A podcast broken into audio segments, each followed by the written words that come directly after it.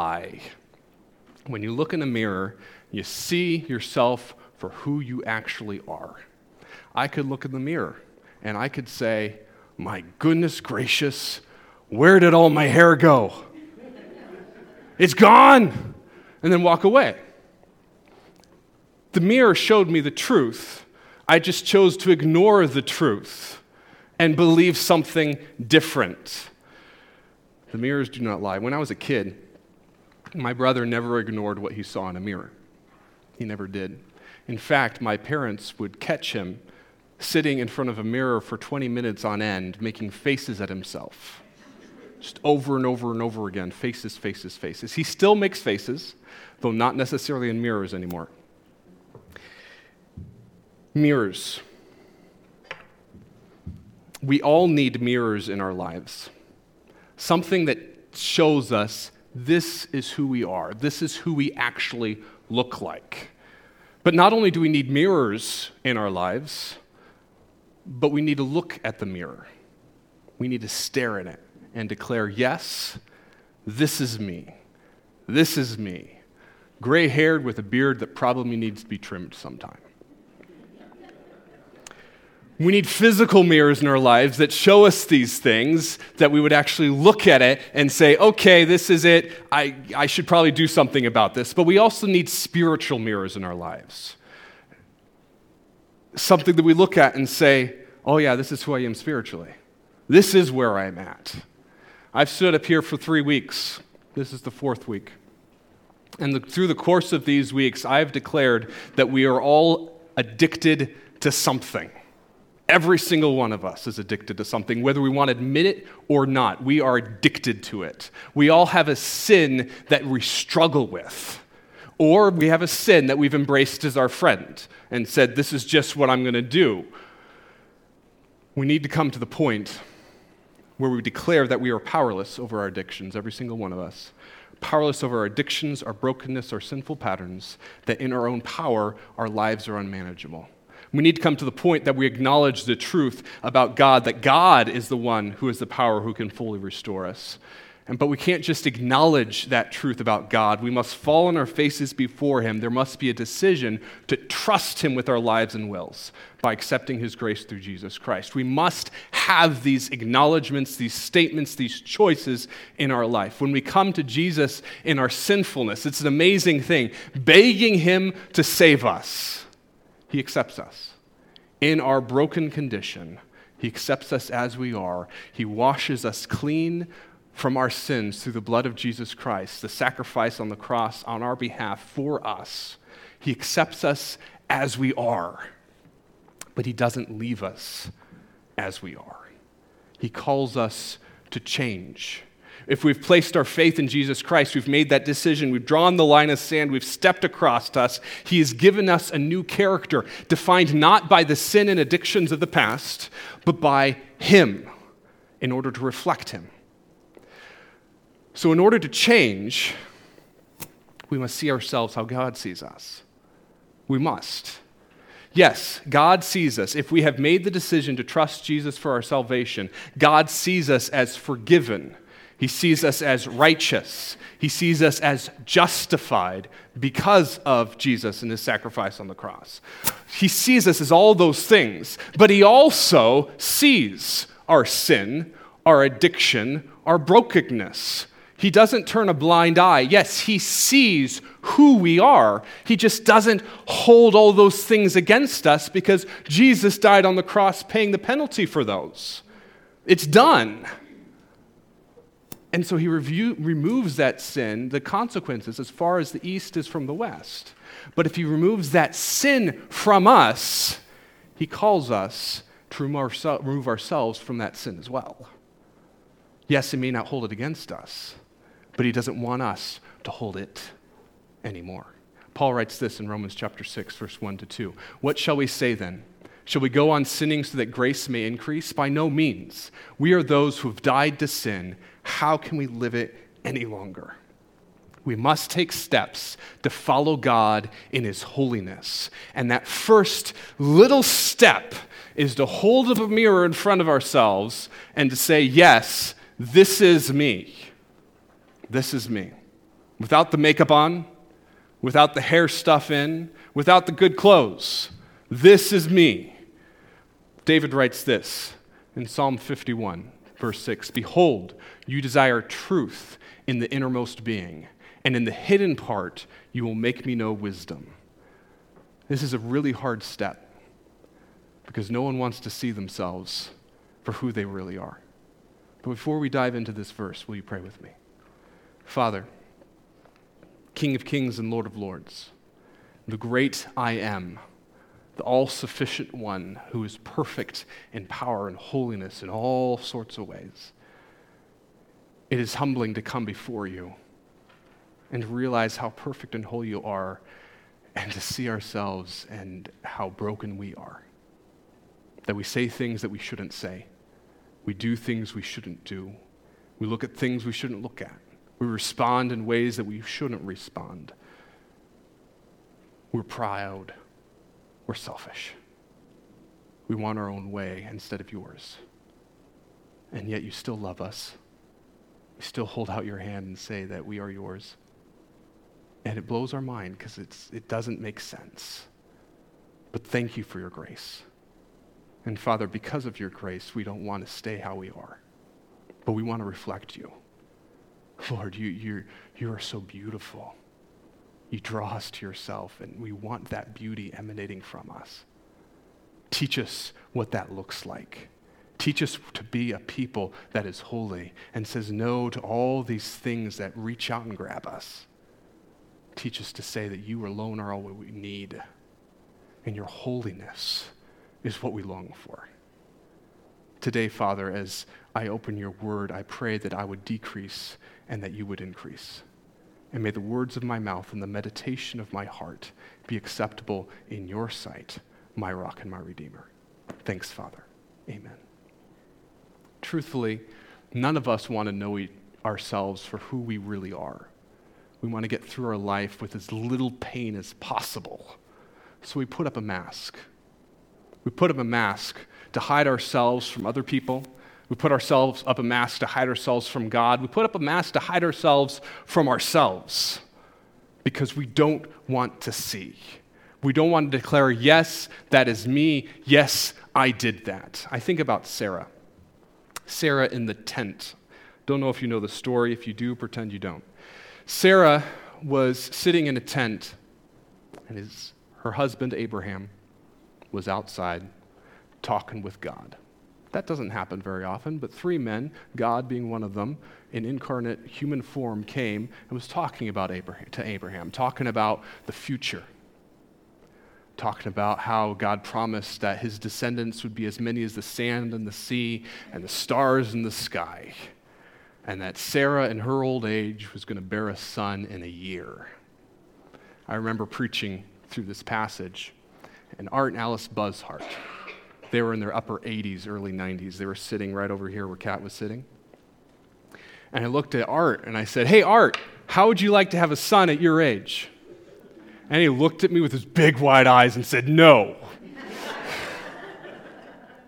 well, Sarah heard God talking to Abraham and she laughed. She said, This can't be. It just this, this incredulity that her in her upper 80s would have a kid, she laughed. She was eavesdropping. This was a discussion between Abraham and these three visitors, and but every good wife eavesdrops. She was eavesdropping. And she laughs. And God says, Why'd you laugh, Sarah? And Sarah, all beet red in the face, sitting in the tent, says, Oops, I've been found out. Sorry, God. No, she didn't say that. She said, Me? No, I didn't laugh. This is God you're talking to. And God says, Yes, you did. So often, we go through life telling God, Me? No, God, I didn't do that. That's not me. God, you have the wrong idea. No, I'm not addicted to alcohol. I just like to drink it now and then. God, no, no, I wasn't actually pornography that I was looking at. Oh, you know what? I I wasn't gossiping. I was just telling the truth about the situation. I'm not gluttonous. I just like to taste all sorts of different types of food. It wasn't it was just a little white lie I was talking about. And all these other things, they were all little white lies too. Come on, God. I'm not proud. Goodness, why would you think that of me? I'm the most humble person in the world. So many different things that God comes in and gives us that little nudge of conscience. And all of a sudden we throw up the mask and say, Nope, I wasn't laughing, God. It wasn't me. We go through that life with that mask on our face, trying to hide the truth of, from our, about ourselves, from ourselves, from others, from God. Sometimes we're tricky about it, and we don't put up a whole mask will put up a partial mask. Don't know if you've ever seen The Phantom of the Opera, but the bad guy in it, his mask isn't fully faced. It's just halfway there because one half of his face looks okay, and the other half doesn't. So we become the phantom and we put up a half mask on our face. We're open up about the problems of the past, the big ones. And we're open about the struggle we, that we went through and we're open about the freedom and the godliness that we have because those are now in the past and we've worked through them and look about what the great picture of grace that God has shown in our life because of the past that God has brought us through. And that is now in the past. But we quickly walk past the mirror of the present and we look in the opposite direction because we don't want to see who we are today. Because so often, even though we work through things in the past, we just transition to new sin and to new addiction that we don't want to deal with. We're the embodiment of what John writes in John chapter 3, verses 19 to 20. John says, This is the verdict. Light has come into the world, but people loved darkness instead of light because their deeds were evil. Everyone who does evil hates the light and will not come into the light for fear that their deeds will be exposed. Darkness is nice. Darkness is safe, darkness is peaceful. I have a hard time sleeping if there's any light in the room, except if I'm really, really tired. I used to, when I was a kid, sleep and all. I was light, it was dark, I could sleep in anything, but I've grown finicky in my old age. Now I love it when it's pitch black. The kids have night lights all over the place. I'm like, oh. But then if they go and stay with someone else, it is pitch black. And I just lay in bed in peace and relief. It is amazing. Staying in a mask is peaceful. Staying in a mask feels safe. It's what I'm used to. It's what I like. I would rather declare that I don't struggle with hypocrisy because it's easier if no one knows. I'd rather declare, I'd rather not admit that it's easier to tell someone, yeah, I know what you're talking about, than to say, I got nothing. Could you explain this moment of ignorance? It's easier just to go along with it and say, Yes, I know, which is a lie. We who wear the mask are those in Isaiah chapter 5, verse 20. Isaiah writes, Woe to those who call evil good and good evil, who put darkness for light and light for darkness, who put bitter for sweet and sweet for bitter. Why do we wear this mask? Why do we keep our deeds in the darkness? Why don't we want to take the mask off and stare at the light? It's because we're afraid. We're afraid. We're afraid of so many different things, we are. We're of, afraid of being overwhelmed by our sin. And yes, when the floodgates of our sin open up and we see who we really are, and all that pile upon pile of sin is staring us in the face, it's overwhelming. It is overwhelming to see the sin that I constantly cherish in my heart in spite of all that God has done for me. It is overwhelming. And to reflect on it, I realize that there's nothing I can do to change all of the evil that is in me. There's nothing that I can do to atone for all of this sin that I keep doing over and over and over again. There's no way even that I can confess all of this sin because every day I look at myself and I see more fully how evil and sinful I am. But as I reflect upon the sin of my life and all the things I'm addicted to, turning to them instead of to God, as I'm overwhelmed by it, I see God's amazing love shining through it. That God was able and willing to take all of that pile upon pile and a pile on himself. Not because he was forced to do it, but because he wanted to. Because he loved me. He loved all of us so much. Seeing the overwhelmingness of my sin allows me to see the overwhelmingness of God's love all the more. Paul writes this in 1 Corinthians 3 19 to 20. Do you not know that your bodies are temples of the Holy Spirit who is in you, whom you have received from God? You are not your own. You were bought at a price. Therefore, honor God with your bodies. The realization that, yes, there was a price that Christ paid doesn't push me down. It lifts me up because Jesus said, That is a price I'm willing to pay to know you. I love you so much. There's a lot of things we're afraid of as we stare in our sin. Maybe we're afraid to acknowledge how evil we are. Our identity has been so wrapped up in the lie of how good we are that we don't want to open up and show how bad we are. We don't know how to live apart from the lie that we've been living. It's like we have a bad friend. And that bad friend is influencing us in all sorts of different ways and we acknowledge the bad influence that friend has, but we don't want to give up that friend because if we give up that friend, we're not going to have any friends. And so we keep that friend along even though it's, it's bad. So are our sins. If we don't acknowledge them, we don't have to change. We can maintain the status quo if something ain't broke, don't fix it. My life is going along just fine with these little pet sins. I don't have to acknowledge them. I don't have to show people what's going on. It's okay. Unfortunately, it is broke. It's been broke for a while. There's so many things we're scared of. Perhaps we're scared of the results of the truth. A good long look at a spiritual mirror will not only reveal our sinful actions, our sinful inclinations, but it will reveal the reasons behind them A good long look in the mirror will reveal the idols that we are worshiping by doing these things. Yes, we might be a workaholic, and that's true. It's not good to be a workaholic, but why are we a workaholic? Perhaps we enjoy a comfortable lifestyle. And that comfortable lifestyle is more important to us than God Himself. And so we're a workaholic.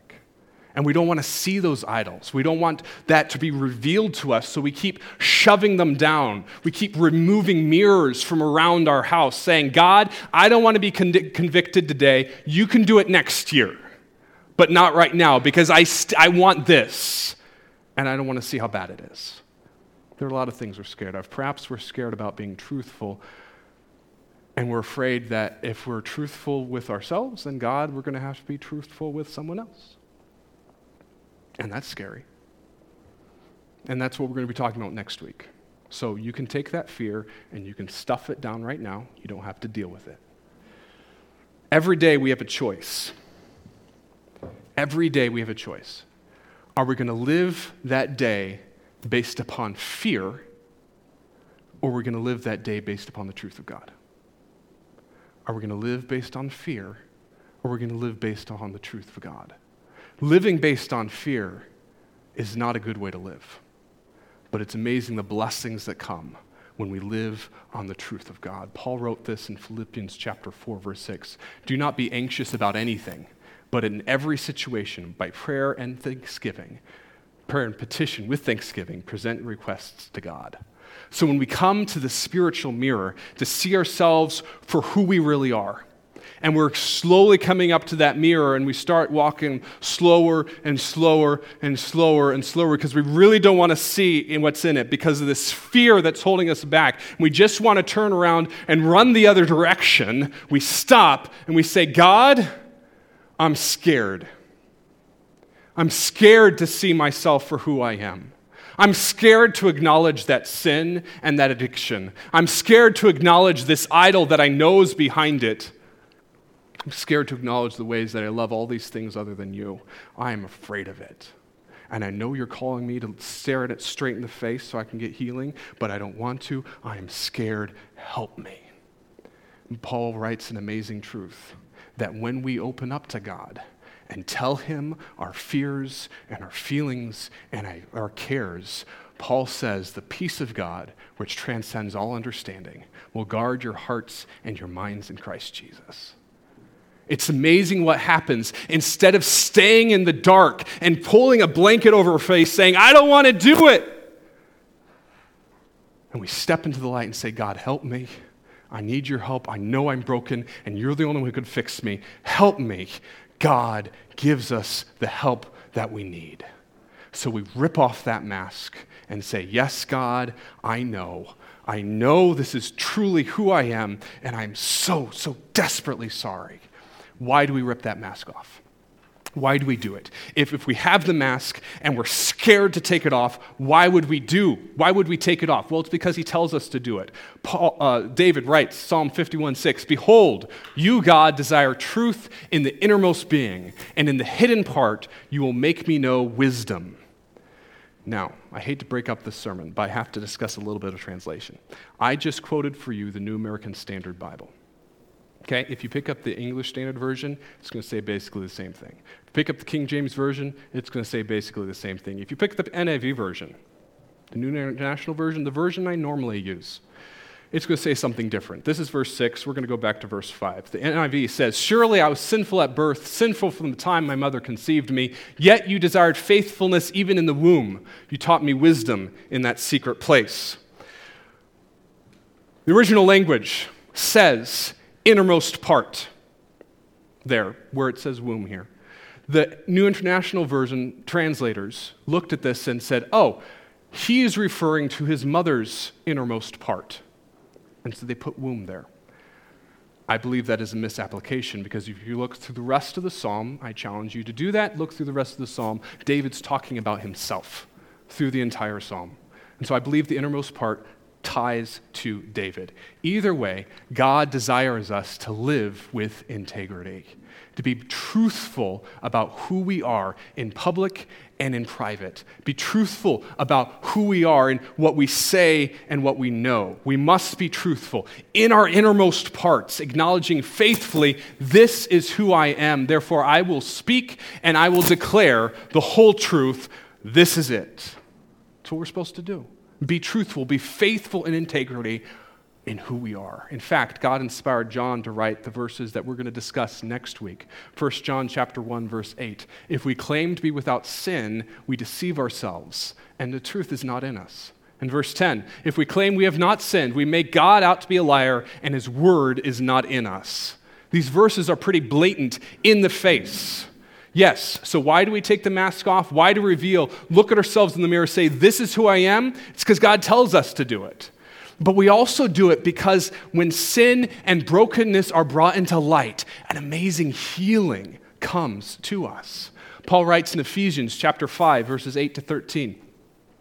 He's writing to Ephesians. He says, For you were once darkness, but now you are light in the Lord. Live as children of light. For the fruit of the light consists in all goodness, righteousness, and truth. And find out what pleases the Lord. Have nothing to do with the fruitless deeds of darkness, but rather expose them.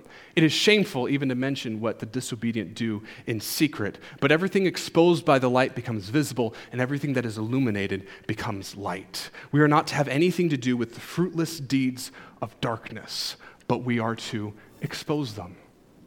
We are to say, Yes, this was me. This is what I did. I bring it to light. And when we fling the mask off, we stare in the mirror and declare to ourselves and God, This is me. I'm ashamed of it, yes, God, but this is me. God, change me.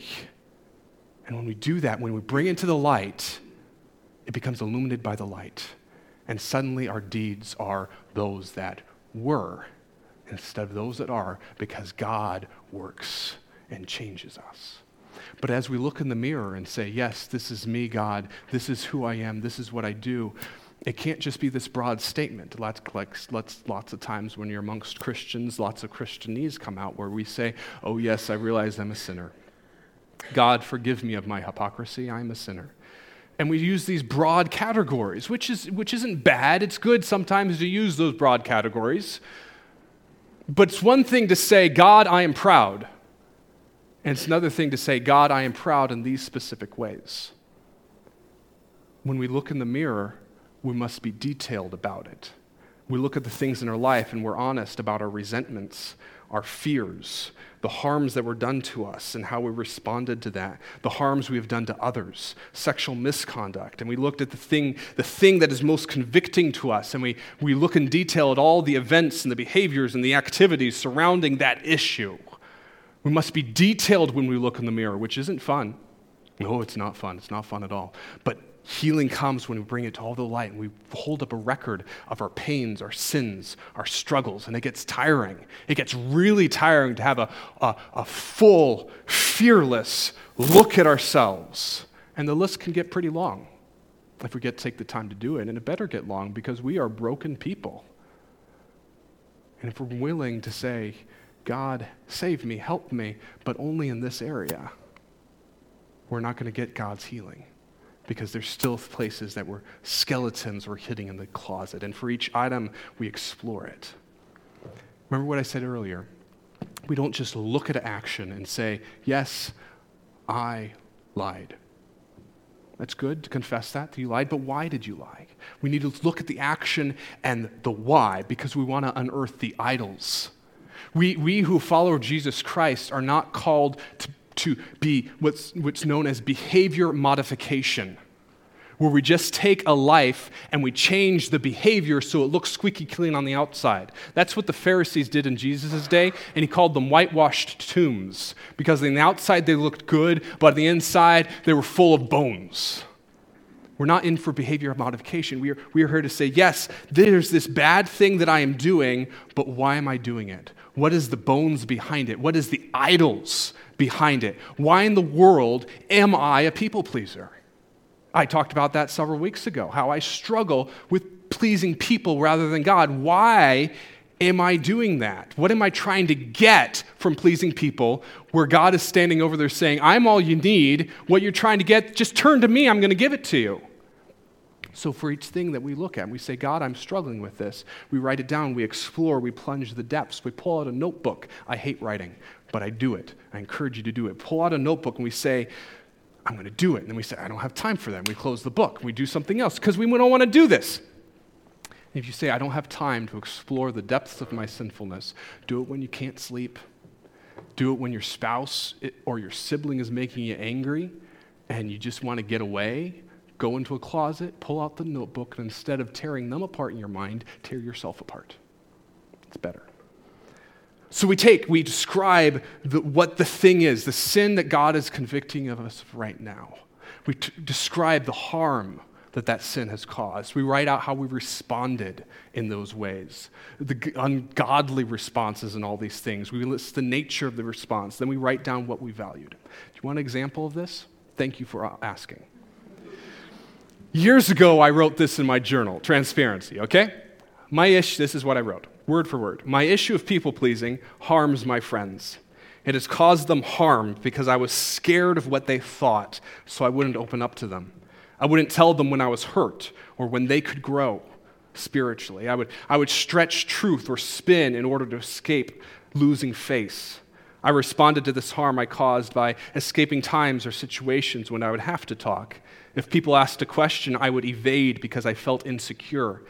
My response was insecure, self protective, dishonest, fearful, prideful. My harmful behavior and response valued my ego, my security, my sense of respect, which are all idols for me. I took this convic- thing that God was convicting me of and I tore it apart and I found out these are the things that I'm worshiping. I'm worshiping my ego, I'm worshiping my security, I'm worshiping my self respect. And if I would stop and said, instead of saying, I need to get this from people, but to say, God, I realize you, you are my identity. All my worth is in you. Not in myself, not everything, it's in you. You are the one who protect me.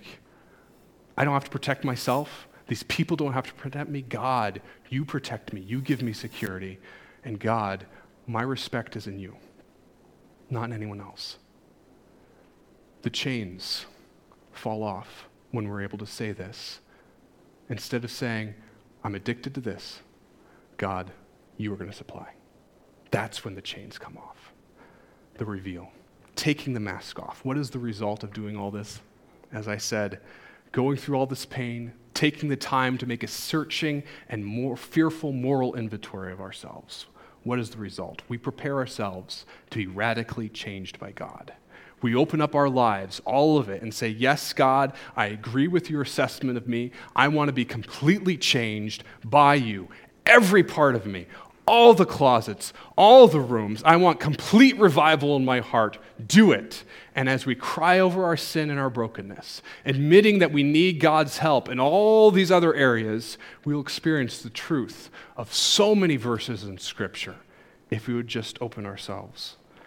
Psalm chapter 56, verses 8 to 11. The psalmist writes Record my misery, list my tears on your scroll. Are they not in your record? Then my enemies will turn back when I call for help. By this I know, I will know that God is for me. In God, whose word I praise, in the Lord, whose word I praise, in God I trust and am not afraid. What can man do to me? Isaiah, Isaiah 53, verses 4 to 5. Isaiah writes Surely he took up our pain and bore our suffering. Yet we considered him punished by God, stricken by him, and afflicted.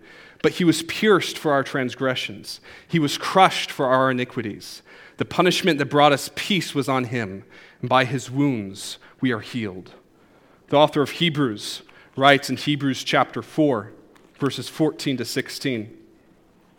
Hebrews 4, 14 to 16. The author of Hebrews says, Therefore, since we have a great high priest who has ascended into heaven, Jesus, the Son of God, let us hold firmly to the faith we profess. For we do not have a high priest who is unable to empathize with our weakness but we have one who has been tempted in every way, just as we are, yet he did not sin. Let us then approach God's throne of grace with confidence, so that we may receive mercy and find grace to help in our time of need. The psalmist writes in Psalm 34, verse 18, he says in Psalm 34, 18, The Lord is close to the brokenhearted, and he saves those who are crushed in spirit. Romans chapter 8, Romans chapter 8, verses 38 and 39.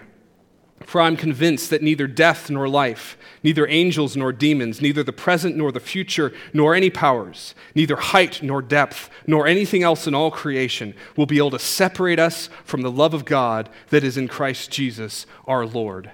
Jesus says in John 14, verses 16 to 18, John 14, 16 to 18, and I will ask the Father, and he will give you another advocate to help you and be with you forever the Spirit of truth. The world cannot accept him because it neither sees him nor knows him, but you know him, for he lives with you and will be in you. And I will not leave you as orphans, I will come to you. Paul writes in 1 Corinthians chapter 2, verse 12, 1 Corinthians 2 12. What we have received is not the Spirit of the world, but the Spirit who is from God, so that we may understand what God has freely given us. Isaiah writes in Isaiah 58, verses 11 to 12 The Lord will guide you always. He will satisfy your needs in a sun scorched land and will strengthen your frame. You will be like a well watered garden, like a spring whose waters never fail. Your people will, rebuild the ancient ruins and will raise up the age old foundations. You will be called repairer of broken walls, restorer of streets with dwellings. Paul says in Ephesians chapter 3, verses 14 to 19. Ephesians 3 14 to 19. For this reason I kneel before the Father, from whom every heaven, every family in heaven and on earth derives its name. I pray that out of his glorious riches he may strengthen you with power through his Spirit in your inner being, so that Christ may dwell in your hearts through faith. I pray that you, being rooted and established in love, may have power, together with all the Lord's holy people, to grasp how wide and long and high and deep is the love of Christ and to know this love that surpasses all knowledge, that you may be filled to the measure of the fullness of God. Do we want to know God intimately? Do we want to have the blessings that God promises throughout all Scripture, all the ways that He says, I willingly want to help you. I willingly want to give you strength to break the chains of sin and addiction and death in your life? If we want that, we are called to live with integrity in our innermost being, to live with wisdom in the secret places of our lives. We're called to look in the mirror and say, Yes, God, this is me. this is me, and not look away. Will you pray with me? Father, thank you that you are the God who looks at us and sees ourselves truthfully. There's nothing that we can hide from you. It's all there. Even when we want to hide it, you see it. For where can we run from your presence and not find you? You are there everywhere. Father, I pray that you would help us to see ourselves as you see us, to stand up for truth in all areas, to live with integrity and declare that, yes, this is me, I realize it, and I need your help. And Father, when we do, I pray that you would fulfill your promise as you always have and as you always will, that you lift us up and you break the chains. Lord, do it in our lives. Thanks, Father.